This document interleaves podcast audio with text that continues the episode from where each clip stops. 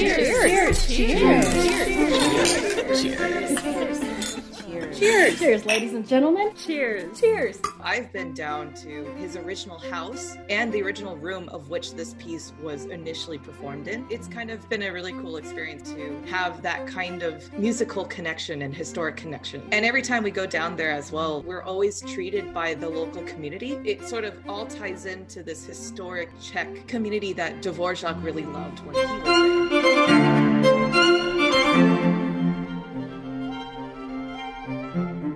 Cheers. Cheers! Clink! Clink. With all of the enthusiasm.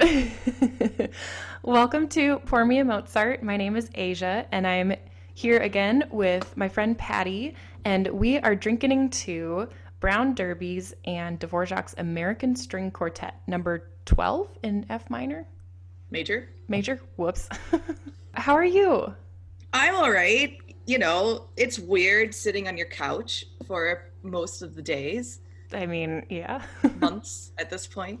Mhm. Um, but, you know, finding little ways of sort of staying sane throughout this whole quarantine period. And I think the weirdest part is that you just don't really know how long it's going to last. So it's like, how do you pace yourself? Hey, Sushi.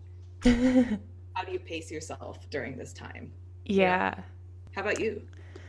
I'm good. Um, I'm glad that I can still keep working with my online teaching.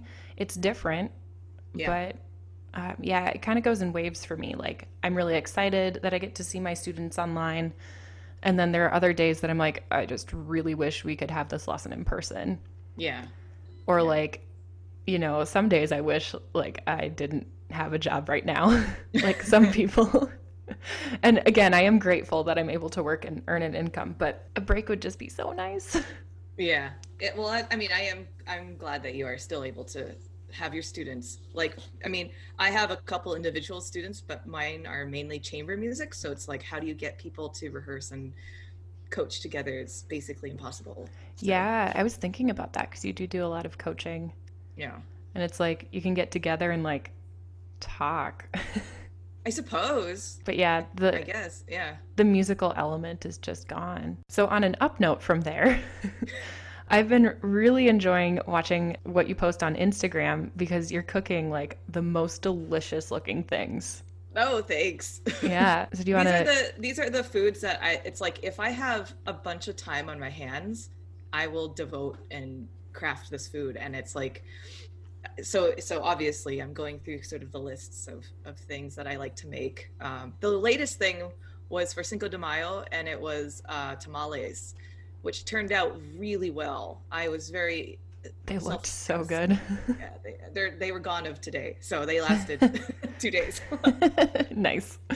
before that i guess i made some dumplings as well and i for the first time did it did the dough from scratch Oh, Uh, cool. yeah which actually is not that difficult i didn't i thought it was going to be more involved but it's tedious but you know uh, so Mhm. that was that was really rewarding as well i mean, um, and i also made what is called zongzi rice so to spell it out in pinyin or you know in more um, roman characters z-o-n-g i I Z I. Oh my god. Oh my god. I got lost. I got lost. no, I I totally like, how many ya. Z's are there in the? so uh, it's Zongzi rice, but Zongzi it's rice. spelled Z O N G dash Z I, and it basically it's a it's actually more it's a traditional Chinese steamed. It's you can see it in dim sum restaurants. Um, it's in bamboo leaves with a, with sticky rice and a bunch of very some traditional ingredients inside, and it's usually in celebration of what's called the boat the boat ceremony or something along those lines. It's usually around spring when it happens, I think. Um, but yeah, so it's it's something that is I still have some in the freezer because I just made way too many. But I think those are kind of the main. And then I had you know every now and then like some baked good or something. But yeah, it's looking, it's all looking so tasty. I do enjoy cooking, so Yeah, me too. I'm I'm glad to have a little bit of extra time to be making all the meals. and you've been really great about freezing your vegetables since quarantine. yes. Yeah. Yeah, so I'll get them fresh and then I'll chop them and then put them in the freezer. I don't remember if I said anything about this on Instagram, but I usually will like chop a whole thing of broccoli and then put that in the freezer or roast it, but then, you know, it's never as good the next day. Sure. So I portioned out chickpeas and red pepper and broccoli for like one meal that I can add to a grain. And then I froze that in a container so I can just pull that out and roast it. And it's working pretty well. Good. You're doing all this cooking, but when quarantine is over, what is the first restaurant you would like to go to? So there's so many restaurants, but I actually have kind of missed the vibe of uh, Sociable Cider Works. Yeah, that's a good place. Yeah, there's, and I really like their ciders. Uh, so that would be maybe the first place I would want to revisit. Remember when we tried to go there for bingo and they weren't doing bingo that night? Yes, I do, and I feel really bad about it. it, well, it was a really good time, but also I would love to go back and play bingo. yeah, or and trivia nights. I do miss trivia nights Oh, too. yeah, trivia nights are so fun. There's a few virtual trivia nights coming up. I should invite you on Facebook. Okay, Mhm. sounds good. Yeah. Yeah. The other thing about quarantine is I'm sure our cats are really enjoying having us here. I know mine are. Can we get a Sushi has- sushi update? Yeah, she's doing well. She's she's cleaning herself right. Hi. Um, you know, it's been it's kind of been fun to watch because you know, oftentimes I would be you know in the morning I'd be gone for rehearsal, come back, drop off my cello, then go to the gym, and then go to the you know Minnesota Orchestra Library and work there, and then come home and then be at home, or I'd go out with friends or something. So I'd be kind of in and out, in and out all day. hmm And so since quarantine, I think for quite a while she was a little bit confused about me being there all the time and Yeah. actually was quite antisocial with me for maybe about 2 weeks where you know I'd be sitting on my couch playing video games or something like that and she'll be sit she'll like purposely sit on my bed in my bedroom and I'll go over drag her out to be social with me and then just immediately walk back to the bedroom. But now she's doing she's i think she's okay with me coexisting on a more regular basis. Yeah. uh, but there's because there's i mean to offset that she also has been very uh, cuddly especially in the morning. If i sit on the couch she'll just immediately come over and sit in my lap which wasn't always happening before so it's kind of this balancing act with her Yeah, I'm kind of noticing the same thing with my cats. It's like, you know, I live by myself, so I should be like really lonely, but I have this cycle of cats. It's like as soon as one is done cuddling with me, the next one is just right there. And I've a few times kind of felt like Yeah. I love my cats, but sometimes I just need some space. Like the other day, I was trying to take a nap and I had, um, I was on my couch and one cat was cuddling like into my shoulder. And then Cindy Lou loves to burrow. So she actually went under the blanket and, like, you know, where your knees make that little corner. yeah She was in there, but she didn't like how I was sleeping, even though I was there first. So she kept like kicking me with her back legs. really Yeah. so you it obviously woke you up and then you actually Yeah, it was like as soon as I was falling asleep, I'd get kicked. I was Yeah. like, this is the worst nap with cats I've ever had. i'm sorry it's okay. Most naps are better than that. yeah yeah, that's something I used to not do at all is take naps. oh And now I'm finding I've kind of gotten over that, but after a day of teaching, I would just like sit on the couch and be like, I can finally play my Switch. And then I couldn't keep my eyes open. Like I just couldn't do it. yeah yeah, yeah. so you just like Yeah, so I just pass out. I just saw you take a sip. So why don't we talk about the drink that we're having? sounds good what are we Um, having asia we are drinking a brown derby. And actually I'm noticing that yours looks like a brighter color than mine. So I'm wondering, oh really um, did you use freshly squeezed grapefruit No. juice in yours? no i had simply grapefruit or something like that Oh, me too.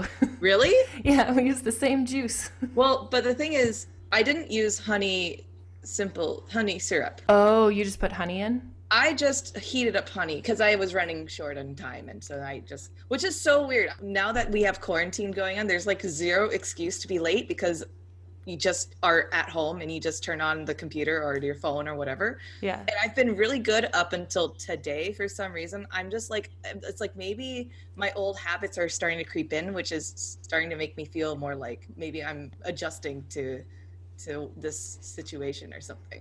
So I was so that's why I didn't make honey. uh, My plan was to make honey simple syrup, and I didn't do it. I actually forgot to until you texted me and you're like, I'm running behind. I was like, me too. so I, I made the syrup really quickly. But yeah, today was the first day that I was late for a lesson. I Yeah, felt I really late, yeah. bad. Yeah, Um, I was practicing and I was like, oh, cool, I'll get an hour in and then have six minutes before the lesson starts. And apparently, I need more decompressing time after practicing because I went to sit on my couch and then I started answering emails. And then I was like, should I get a snack?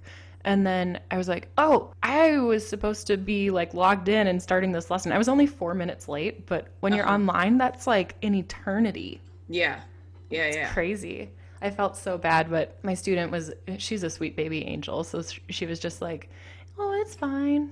And we Yeah. got down to business and had a good And- lesson. yeah yeah so maybe that's why my drink is a little bit darker is because i just i didn't I, I can't can you explain how to do honey simple syrup again Oh yeah, but first the the ingredients for the drink are two ounces of bourbon, one ounce freshly squeezed grapefruit juice, which neither Patty nor I did, and then this recipe says half ounce of honey, and then a lemon wedge for garnishing. So the ingredient or the recipe that I used when I worked behind the bar actually used a honey simple syrup, which is just like making a regular simple syrup where you take like a half cup of sugar and then a half cup of water and you boil them together until they're mixed in. And then you can also make a light syrup where you do like a quarter cup to a half cup, or you can do a heavy syrup, which would be three quarters to a half.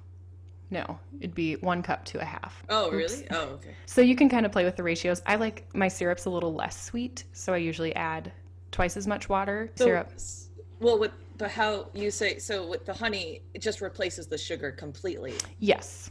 okay that Yeah. was where i wasn't sure if there was an added proportion that you had to do with Oh, gotcha. Yeah, it's just honey and water. Um, you can also make an agave syrup in the same way. And I know some bars do that for their tequila drinks because tequila is an agave liquor. I've never been fancy enough to buy agave.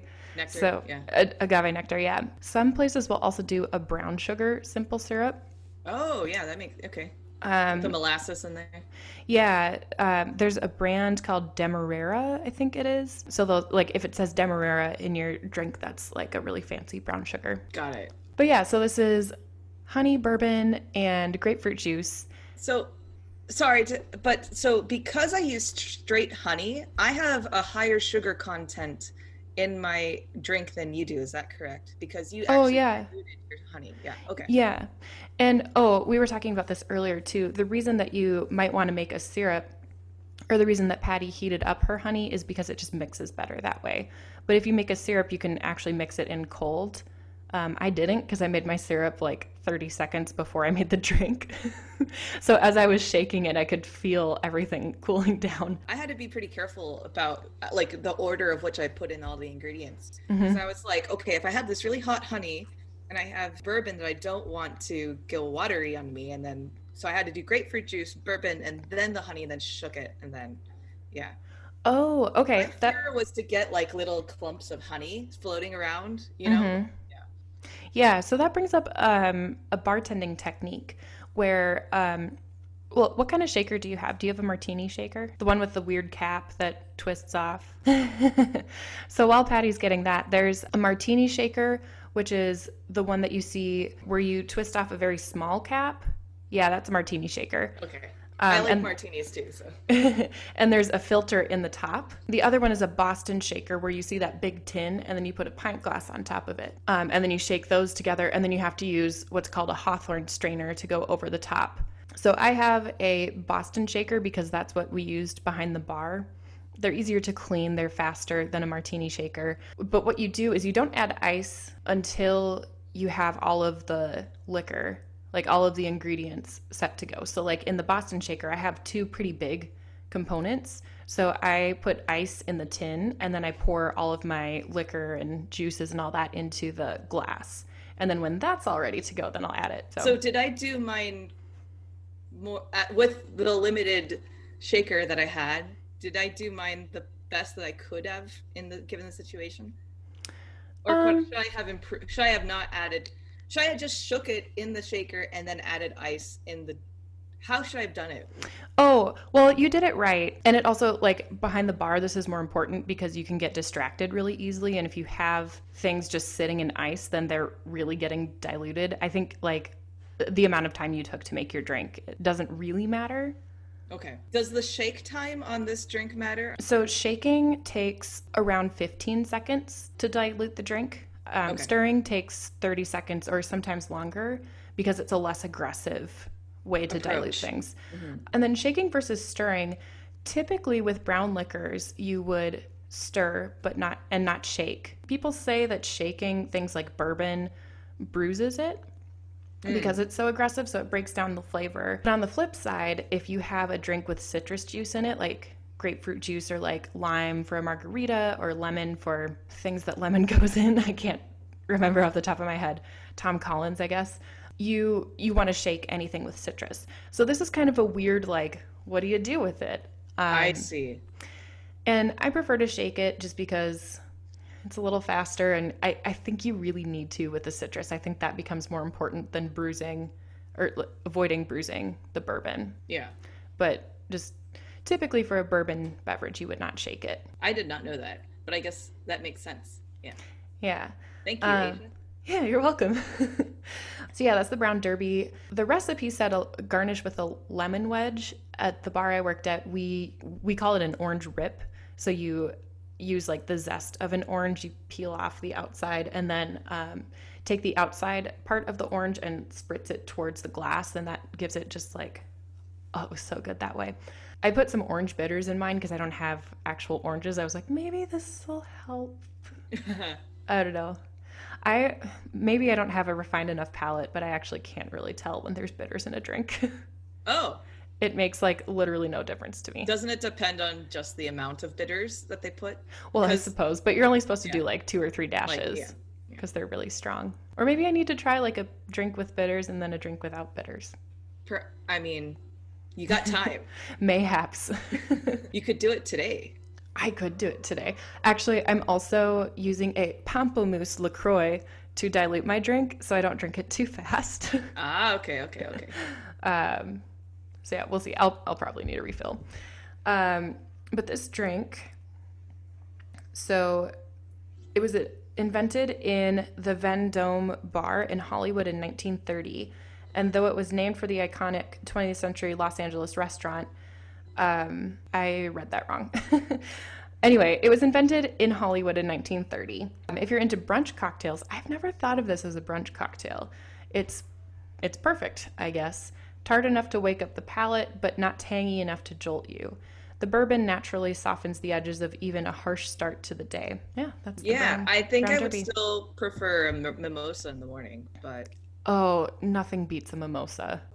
When we were talking about this drink, you went out to get bourbon. I did. What kind of bourbon did you get? I ideally wanted to go to a local distill distillery and do like a pickup order mm-hmm. uh, because I wanted to support local distilleries. But when I was looking up you know, their their hours, they were all closed and just not oh, not avai- yeah i know it's it's bummer. So i actually ended i went to my local liquor store and i got a st paul um, whoa! straight bourbon whiskey. It's aged three years which i have tried this on my own as you can tell.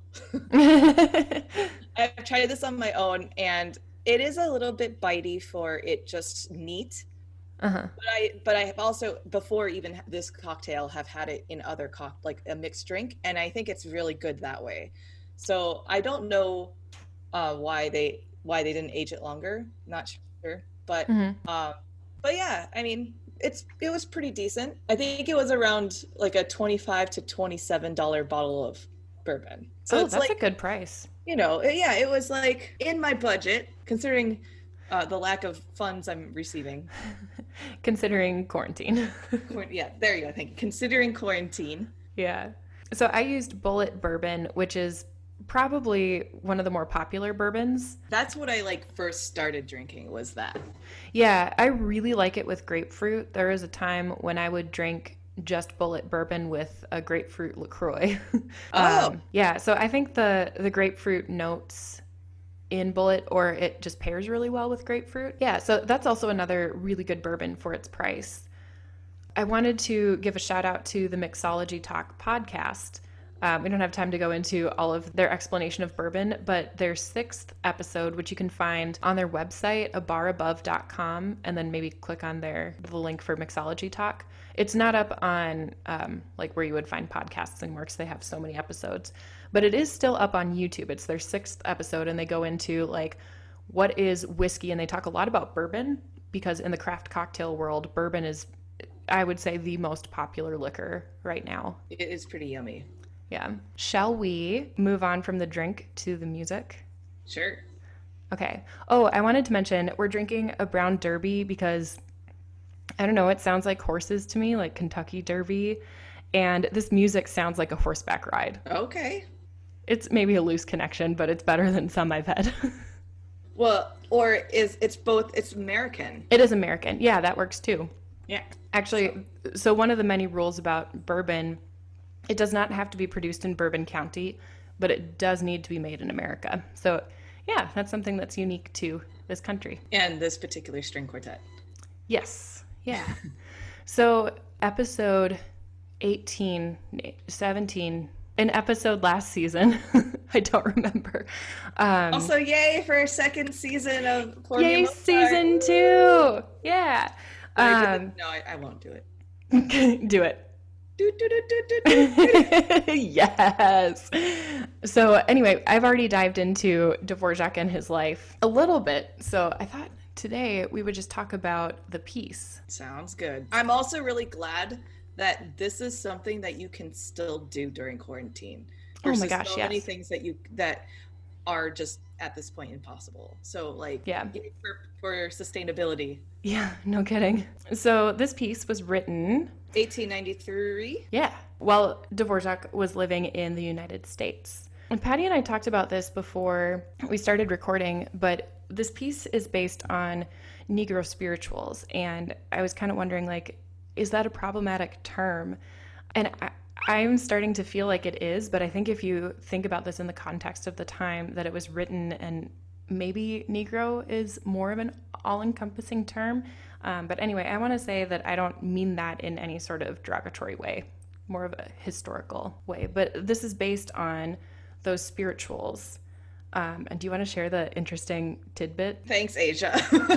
Or I can do it. no, it's fine. I'll do it. Um, basically, though, there there are. This came up in a uh, actually recently in another conversation before I even knew we were going to talk about this quartet with an with another couple friends of mine virtually. Um, they brought up brought it up to me that there's recordings, uh, old recordings that are actually printed that this quartet used to be called the N word quartet because that word back then was not, or I guess it wasn't recognized as a derogatory word. Mhm. So I guess it was actually published on records. And um, it makes me really uncomfortable, obviously. Yeah. But yeah, I mean, it's that's also, I guess, uh, partly a historic point about the distribute distribution of this piece. And I think it was not until the 40s or 50s where that when it be started to become even more of a heated derogatory word that Mhm. it started being replaced. Um, Yeah, it said until 1950 it was referred to as either the Negro quartet or the the N-word quartet. N-word quartet, yeah, Yeah. which is really unfortunate. I don't, I don't believe that Dvorak was any sort of uh, racist towards African American people, but I don't believe he was either. yeah, I, there's no historic evidence of that. So, and if he was, if he was being inspired by their spirituals, then I would say that they, that he was, he was supportive of them, of that community. Yeah, I think he held that music in very high reverence. There was a singer, um, Harry T. Burleigh, who knew Dvorak while he was a student at the National Conservatory. And he said, I sang our Negro songs for him very often. And before he wrote his own themes, he filled himself with the spirit of the old spirituals. And it says here on the best source, Wikipedia, that Dvorak's appreciation of African American music is well documented. I think it Yeah. was, you know, the utmost respect that he used it in his music. Yeah. And it's like and once if you haven't listened to it before, once you listen to the quartet, it's he it's so beautiful that it's like there's no way that it was going to be yeah, it's only from a positive perspective. Yeah. Have you ever performed this piece? You know, I've performed the first movement in a really crunch gig situation. Mhm. Um, we were there was a group of us uh, in San Francisco, and we were sort of presenting, breaking in this new uh, stage at the I can't remember which museum, but there was some museum in San Francisco that they like had just built this like acoustically sound uh, space, and so we just quickly put together the first movement. And Oh, I've nice. coached the first movement. I've auditioned on the second movement because there's quite a few cello solos in the second movement, but I've actually never performed the other. Maybe you know sight read, but never performed it professionally, which is funny based with my quartet because Artaria has performed it so many times. and we visited, I might have mentioned this in a previous podcast too, but with Stringwood, the summer festival that we teach at, um, which takes place in Lanesboro, Minnesota, Spillville, Iowa, which is where this composition was composed, is just like I think it's a couple hours at most away from where Lanesboro is. So I've been down to his original house and the original room of which this piece was initially performed in. Oh, cool. Uh, and I think also there's there's the American string quintet, the viola quintet as well. Um, Mhm. That so both of those pieces were I composed and premiered in that space. So yeah, it's it's it's kind of been a really cool experience to be living in this part of the country and have that kind of musical connection and historic connection. And every time we go down there as well, we we we're always treated by the local community and they provide us food that they that is Czech that and and so we are really grateful for their hospitality. So it it sort of all ties into this historic Czech community that Dvorak really loved when he was there and really felt a part of. So, shall we dive into the music? Yeah. So the first clip is I had to I had to cut it short because I was trying there's a, there's a lot of content to cover, but it's basically theme 1 that's presented by the viola which is an unusual orchestration to do. Normally, a theme is presented by the first violin or maybe the cello if they really want to be extra extra spicy. But but yeah so so there's a handful of string quartets that begin their piece with a viola opening and this is one of them. And it's quite iconic as well. Wasn't Dvorak also a violist or he all he could double on viola or something like that? I i, I think he wants wanted to feature this sort of very internally soulful sound Yeah, and I think the viola, the sound of the viola lends itself better to the voices that probably sang these spirituals originally. Just like Maybe. rich and full and thick and lush. Shall we hear this viola opening? yes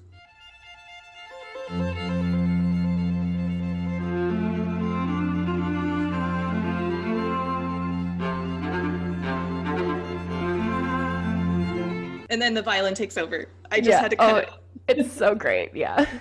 Yeah, So- so, that's the that's the first theme. Dvorak is either really beloved or criticized for oftentimes repeating motives. In some pieces, I mean, I would even argue that in some pieces he does this better than in other pieces. And I think the American is a really great example of how he does it well. So, just listening to that opening clip, you can dissect certain motivic rhythmic things and then once you listen to the entire string quartet, it appears in different forms uh, all over the place. One of them is the ba ba ba ba ba ba ba ba, and so that is just like diced throughout the the first movement. Diced. I like that term. And I'm, I guess I was talking about cooking, so you know.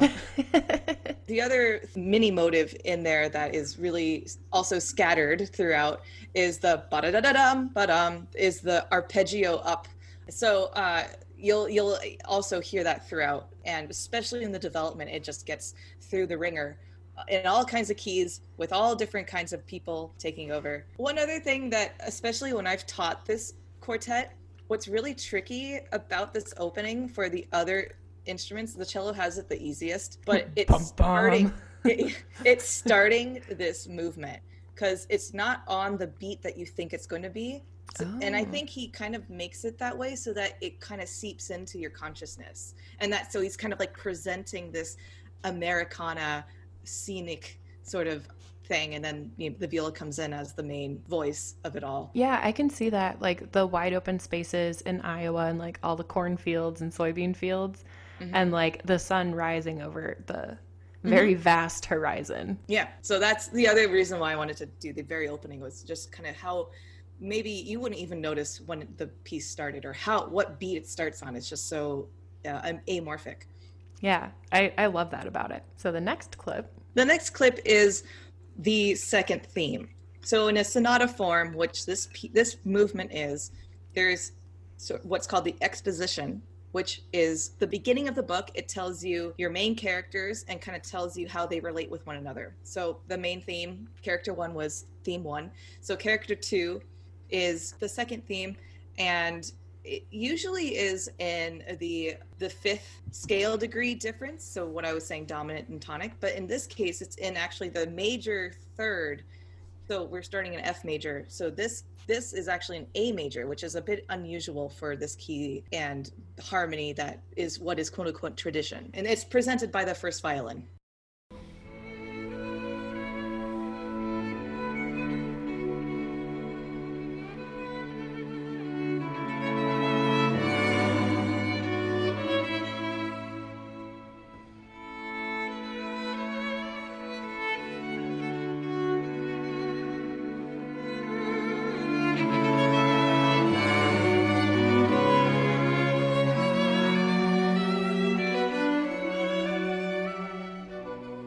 Went past it. Oh, it's fine. I was like, I wasn't sure because I want. I was debating if I should cut it there. You know what I mean? It's like, mm-hmm. but you mm-hmm. just want to keep listening, right? It's so beautiful. It is so beautiful. It's such a longing melody. I just imagine him sitting on his porch in like when when the sun has already set, but it's still light out, and he's just sitting there, and he's like has a violin in hand and is just fooling around and just like came up mm. with that mm. melody. But there's just this again this openness, this vastness, vulnerability part of that melody to me that is just so relatable. Oh, it's truly such beautiful music. And I love the idea of him or like really anyone just like sitting on their porch watching the sun go down and, and the playing... fireflies coming up i forgot about the fireflies they're so awesome sorry we don't we it, it, i grew up in southern california so we don't really have fireflies but oh. the midwest oh. and you know like i remember oh. the first time i saw a firefly i thought i was going crazy i like thought i had started getting visions like no joke i was like oh my god am i like am I gonna faint? Like that's, that's amazing. like what I thought. I mean, it's not amazing. It's funny. I like had to tell myself. I, anyway, the other thing I also like about that, or what I love about not just the melody, but the harmony that he supports underneath the melody. There's certain chords they're not quite. They're they're very sort of in some ways perfect, but then he'll add in the viola maybe an, an a ninth interval or something that adds just a little bit of paprika to it. it is you know, I don't know if just you, really nicely. Yeah, but the way that it's the chords are spread as well between the in, the accompaniment instruments mm-hmm. also doesn't make it sound very closed. It's still spread a, apart enough that mm-hmm. makes it feel more again sort of like the countryside or something along those lines. Yeah, I think my favorite string quartets, they're this one and then the other episode you were on, Death and the Maiden, those are probably my top two favorite string quartets. They sound like more than four people playing, and I think that's mm-hmm. what I really like about them. It's like four people can create this amazing sound. It was I think these two pieces in my high in high school for me. Yeah. Really caught my attention and wanted me to pl- I wanted to like dive into string quartet playing. We have one more clip from the first movement. Would you like to hear it first or talk about it first? I should probably explain. Okay. oh boy. well, because it's it's un, it's theor- theoretically also very unusual. I kind of briefly described the exposition of the sonata form. Oh, I wanted to interject. This is something that just occurred to me that exposition and expose are related words. Like you're exposing what you're about to hear. And I was kind of yeah. like, oh, I've never. Or, yeah, expose. Or yeah, sure, sure, sure. I'd yeah. actually never. Thank you.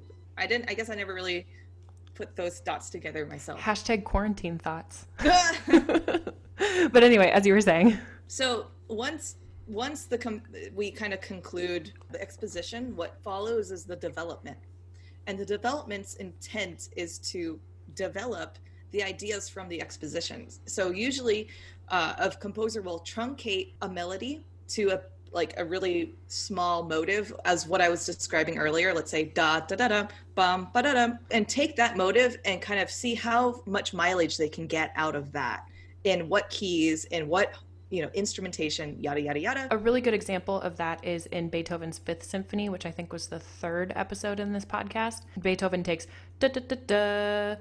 Da, da, da, da, and then plays around with it for an entire like five minute long movement. yeah, no, I think I think that's like where composers find the most fun composing I believe least, it, yeah. Yeah, in, in a sonata form because it's like, oh, what can I do now? Oh, look at me, I can do this. How am I going to transition from this to that? But at some level, they have to sober up a little bit. kind of like we'll have, need to later tonight. like, yeah. Well, I mean, and and get back to we got to get ready to go home. So typically speaking, a composer will go back to what is called the dominant pedal. So they'll base a very ch- big chunk of the development in the harmony of the dominant. So in in F major that would that would have been C, but he doesn't quite do this here.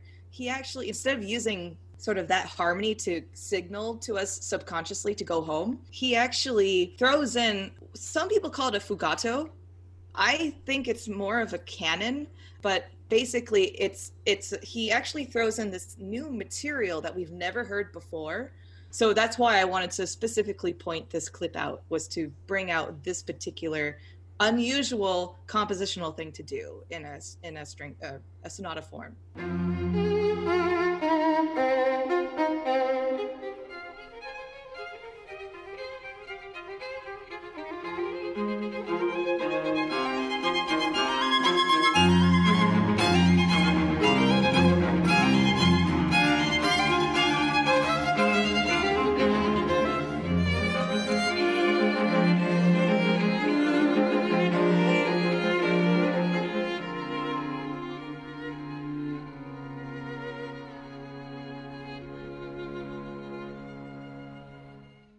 When we just stopped, the viola was about to just play the main melody one more time to indicate what is next called the recapitulation or recap for short. So again, sort of coming back to the themes that we already knew, but in a little bit of a variation way. I guess I should have probably said what was kind of cool about this transition was not just the fact that we were we were in F minor, which is the parallel minor, but the way that we stepped back into F major was from uh, minor six. So a German six chord, basically. It's basically a half step to the dominant. So it kind of already signals a return home. You, you can go back and listen. It, um, or it um, might be too nerdy, but I, I love that stuff. So. So that's the first movement. The first movement of this quartet is actually the longest. It's about 10 minutes long. Let's hear the opening of the second movement.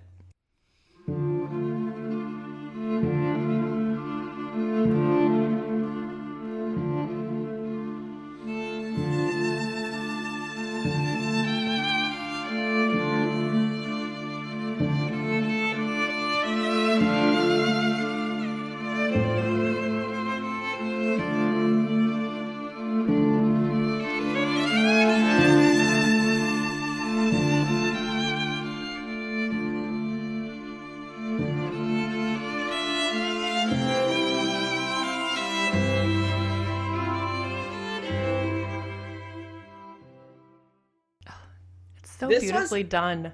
This was such a difficult movement to find clips for. I believe it. because obviously this this movement just plays itself like it, it, as it as it begins in the accompaniment it just keeps rolling it's the same feeling that i had about the second theme of the first movement where it's like sort of this like one of my friends likes to say lost kitten in the wilderness sort of feeling cute I know. Whenever she like now, it's like she totally shattered that glass for me. It was yeah. It's yeah. just the like. I also wanted to point out. I you can feel free to disagree with me, but I think this quartet has just such a captivating performance. I really, yeah. I really like how they sound and how they work together. This is the, I'm not sure I'm pronouncing this correctly. The Skampa Quartet. It's a Nordic word that might have like a weird accent over the A, so it might be something different. Skampa. Yeah, that's already better. Yeah, so that's that's so this this movement I think is very much based in a spiritual, right? Oh, totally. It has to be. So it, it's again hard to kind of truncate this movement. So I kind of did it, try to do as many sort of variations on the main theme as possible. So the next clip is the cello and viol. The violin do, has a do. They, we we do it together.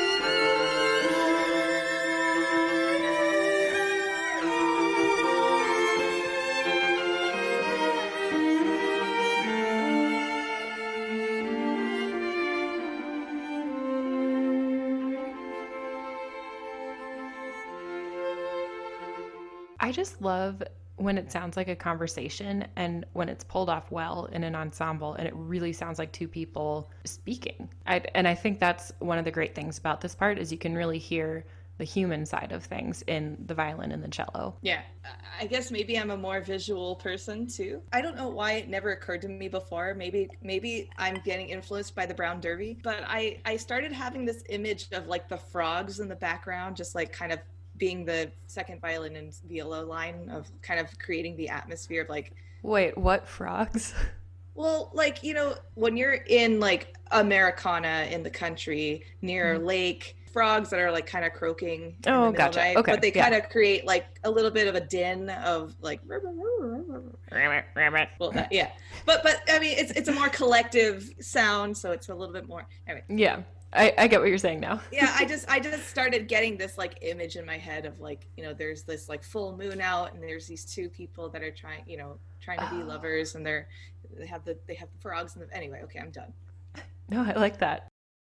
So we just took a little mid quartet break to refresh our drinks and guess what? I did exactly what I told you not to do. What did you do? I put all the ice in the tin and then without even thinking about it, I poured all of the ingredients into the part with the ice. what I was gonna say is like when you if you are doing my technique and heating up honey, you have to be very careful. Don't heat it up for long. The container will expand because you're heating up the contents inside. So it, it, it can be explosive honey is my it point. It can be. Was yes. it? yeah. Long story short, it was a bit explosive. Yes. Cheers. Cheers. Clink. The third movement is the scherzo movement, and it's the shortest of the quartet, um, which is typical of a scherzo movement. They're usually shorter, but they're also usually like a little bit tongue in cheek or sarcastic. But this one starts like this.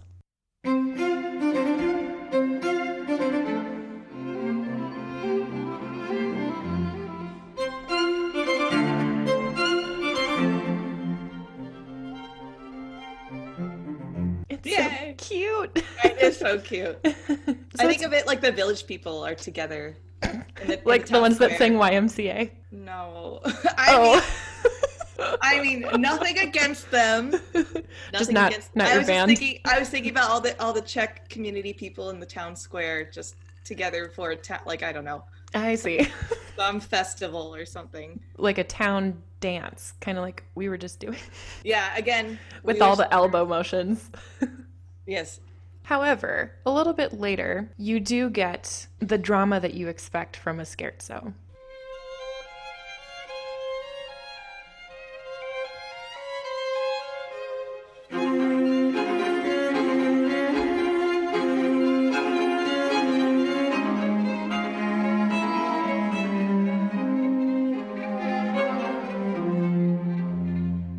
It just, what a contrast. Yeah. And this is artfully woven back into the da da da da da da da da da da da da. I really love that part. I was gonna ask, did you when I was doing some research on this quartet again, there was a bit about how Dvorak thought this was he was putting in the bird chirp in this movement. Maybe I can't remember. It might be that. I think it was in the first part of the of the movement, not not the oh here it is. Dvorak quoted in the third movement measures 21 to 24 if you have the music. A bird that he a bird that he believed was a scarlet tanager. Oh my god, tanager. I can't pronounce birds. Could be. An American songbird. The song appears as a high interrupting strain in the first violin part. Dvorak was annoyed by this bird's insistent chattering and transcribed its song in his notebook. American ornithologist Ted Floyd showed in 2016 that the bird quoted by Dvorak likely was not a scarlet tanager. Instead, the bird was primarily was probably a red-eyed uh, vireo, another American songbird. Hmm. So that's kind of a cool another if that's you know if that's the case that's also kind of really cool tie into Americana. It's not just about the the culture and the people that it's also about the uh, the the nature, the flora and the fauna.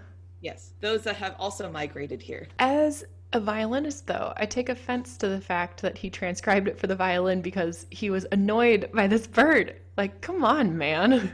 I mean, I guess he could have written it for the cello, but let's. I mean, I, I- there one instrument is more annoying than the other. I'm just saying. I'm just saying. So I guess look out for that in the third movement. Yeah. And then that theme comes back actually two more times. It comes back after you hear that a little bit of drama. Um, it gets all happy again. The people are maybe back in the town square, dancing with their elbows and their knees up. And then you get a little taste of drama. And then it ends with that first happy theme. I picked out another really short excerpt from this movement because I thought it was an interesting quote from the first movement.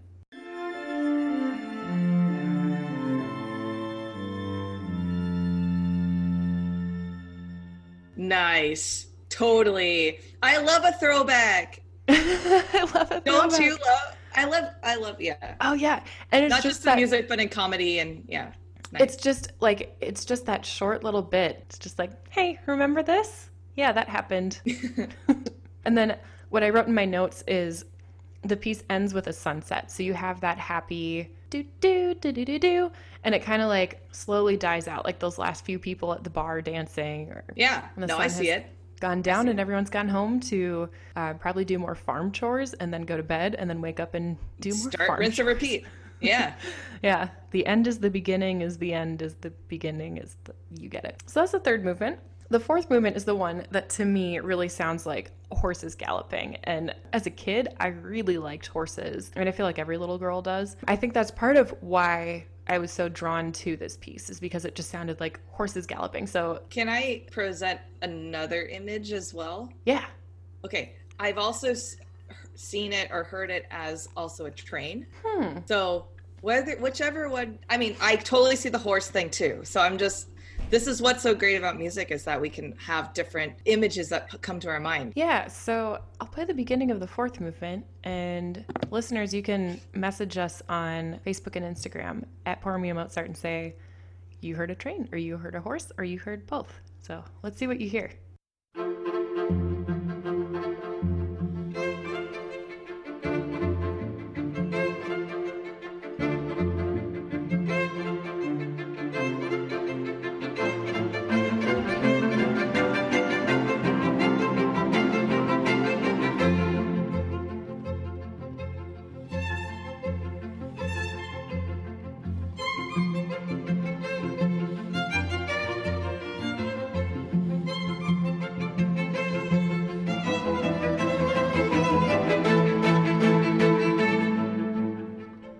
So peppy. It's so happy. I can totally see it being a steam train coming in and like there's someone on it that you're so excited to see, or like you're on it and you're so excited to be coming back home. I think that's a big theme for Dvorak with like Amer- when when he was living in America is this nostalgic quality for his for his homeland. Yeah, I do you know off the top of your head if he finished his days here in America? Slash, I- did he die here? You know, I, I let me just double check. Why don't you play the other clip and I'll find that out. Okay, sounds good.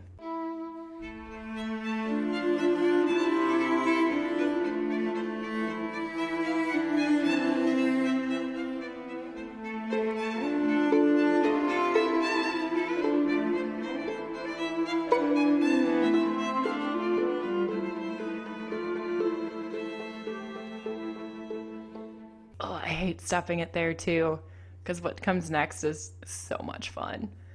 Oh, I know, I know. Right, dun, dun, dun. No, this is the last clip. Oh, okay, okay. Yeah. Oh, yeah. Uh, I promise you, what I just sang is not as good as hearing it done by string quartet. I should add, though, while you're still looking for if Dvorak well, died. the answer is my instinct was incorrect, oh. and he the the end of his life was in the Czech Republic. oh, okay. So he went back to his homeland and Mm-hmm. croaked. I shouldn't make deaths deaths jokes about death. So I I love this movement so much. I had actually when I competed in the Miss America organization at Miss Minnesota, at one point I had wanted to make the fourth movement my talent piece. I tried to play it, but I was not very good in college, and so playing an F major was really hard. So it just like it didn't sound good when I played it. But I think it would have been a fun thing to bring to a pageant audience. No, I love this particular movement for me is like not only just rhythmically you know sort of like, there's always a, little, a lot of energy behind it Mhm. but yeah there's there's a lot of harmonic twists and turns that are less expected in in a in a final movement i suppose so i would say look forward to listening to those because they're fun they, they take you by surprise you're like oh wait we're going here now and yeah Yeah, I'm definitely going to look up the Skampa Quartet and see if I can find. I mean, I guess I could listen on the licensing website Yeah. that I use, the APM Music website. But yeah, I'm definitely going to look look up a full recording of them playing this yeah because I really liked it. That's all I have about Dvorak and this piece for today, at least. Yeah, I mean, I, I, I hope we gave you listeners like a really, you know, kind of a intro slash like maybe some visual guides as to how to approach listening to this piece. hmm Yeah. Um, and if you can make yourself a brown derby, apparently you can do it however you would like to. Break all the rules, it's fine, as long as you enjoy the drink. Yes, that is the most important thing that you enjoy the drink and you enjoy the music. Mm-hmm. Or if there's another drink that you'd like to pair with this, I mean, let me know. Send me pictures. I would As love long to as see there's pictures of bourbon drinks. in it too, right? Like, because Yeah. to be stay with the American vibe, but For sure. Yeah. Um, just a total side note. You know how there's um, sommeliers who are wine experts and cicerones who are beer experts? Mhm. I've been saying this for a long time. I really think that eventually there's going to be some sort of certification like that for whiskey because whiskeys are starting to come from all over the world. I mean, there's bourbon, there's rye, there's Irish whiskey, there's Canadian whiskey, Japanese. Japanese whiskey. There's Scotch, which actually could probably be a whole thing on its own. Yeah. But like, why isn't there a certification for that yet? Maybe I should start it. Except I don't know enough. I mean, that's where you start, though. Just learn everything. Yeah, I- mean that could potentially be a good start to a new career in quarantine. I, I kid, I kid, I kid. Music is still a worthy career. Yes. Oh, so speaking of being a musician in quarantine, there was a video that you posted of yourself playing a quartet on the cello with yourself on Yes. the acapella app, and that kind of encouraged me to make some duets, uh, duet videos of myself playing. A- And I've been seeing a lot of musicians do that, and a lot of artists creating in new ways. And you know, it's invigorating, but I'm kind of getting to a point where it's a little exhausting. So I was wondering, do you feel like there's kind of this pressure to produce uh, content? Yes and no. It's a really weird time. I, you know, it's funny because I, I have done those videos for myself before all of this happened. Oh, I didn't know that. Yeah, eh, eh, because most of the content were my own cello quartet arrangements of pop songs, and I I maybe didn't always post them in the most uh, visible way or something like that. But they're out there. They're on my website. Anyway, long story short, though, um, I do there, especially when when all of our concerts started to get canceled all and, and everyone just started seeing their open calendar i think collectively all musicians were like oh my god we need to you know let's we need to we need to get our voice out there. We we feel this grief of of our career kind of just dropping out from underneath ourselves. And and and it's also been really inspiring to watch.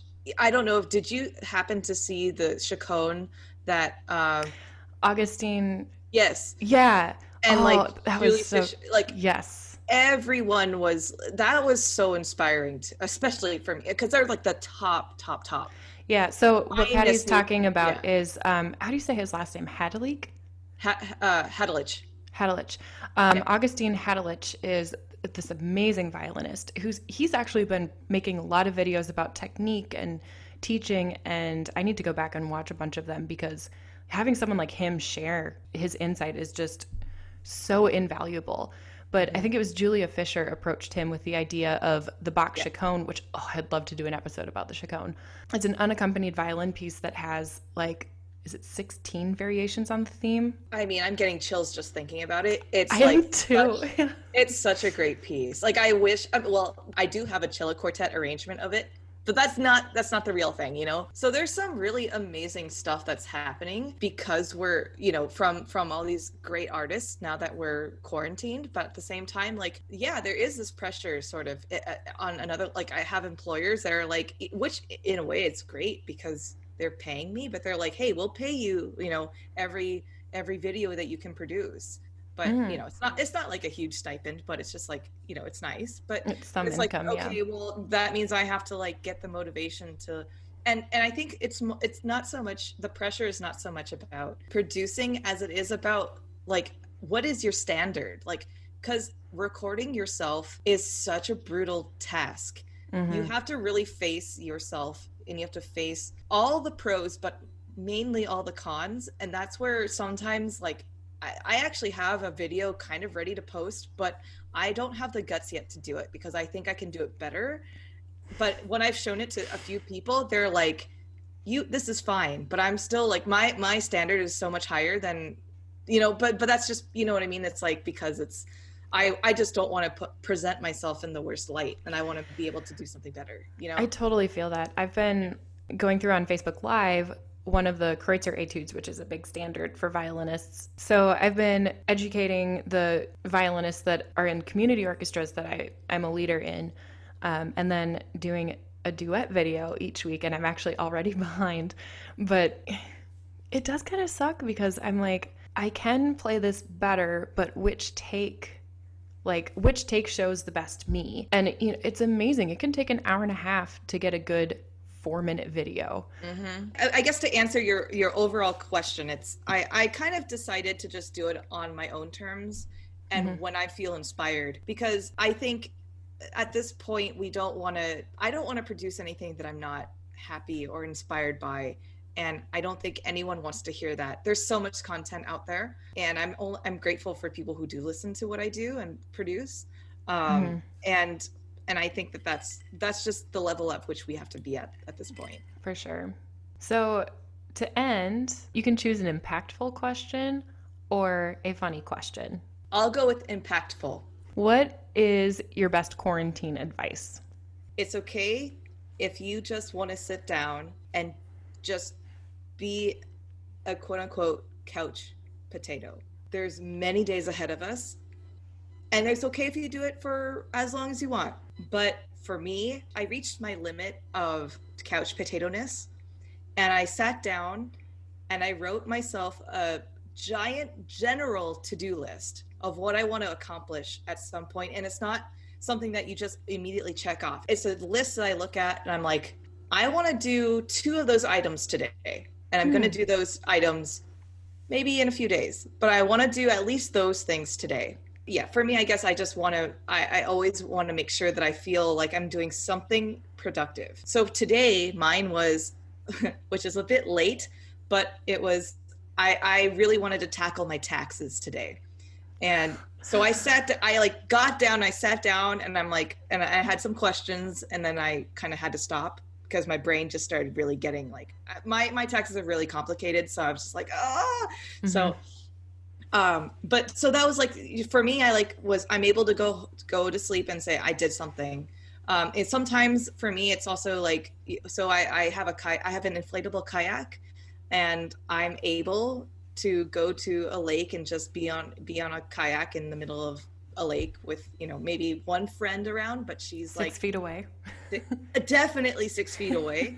So it's like you know there's times or like i have a bike like I, I should go you know i haven't done this yet but i like i should go biking i should you know in that it, sort of things like that is like just to make sure that it's okay that you're not productive 100% of the day. Mm. and to remind yourself that it's okay to not be that. And that actually what you're doing which is what our governor was so great about saying is that actually by you not being productive is actually saving lives or quote unquote not being productive during the day. As many of especially musicians are. And the other thing I suppose is just like is to find that thing that inspires you to to to, to think and to be uh, introspective and you know just feel like that there's something to live for to find that that meaning and and and I think for all of us that is always going to be music which is why Pour Me a Mozart is incredibly important at this time in our in our history Oh, well, thank you. And there's so many activities that you can do at mm-hmm. home to keep yourself feeling that there's there's something to create in in this world. Like listening to all of Pour Me a Mozart. Yes. and other podcasts too, if this isn't your bag of beans. I don't know. I think we need to stop. Okay. We need to at least stop recording. Okay. Well, so uh, thank, you, for Patty, inviting again. me on Yes. on your podcast again. I love Yeah, of course. here. Yeah, it's it's so great to have you here. Cheers. Cheers. Clink. Clink. Hi, sushi. All right. Sushi.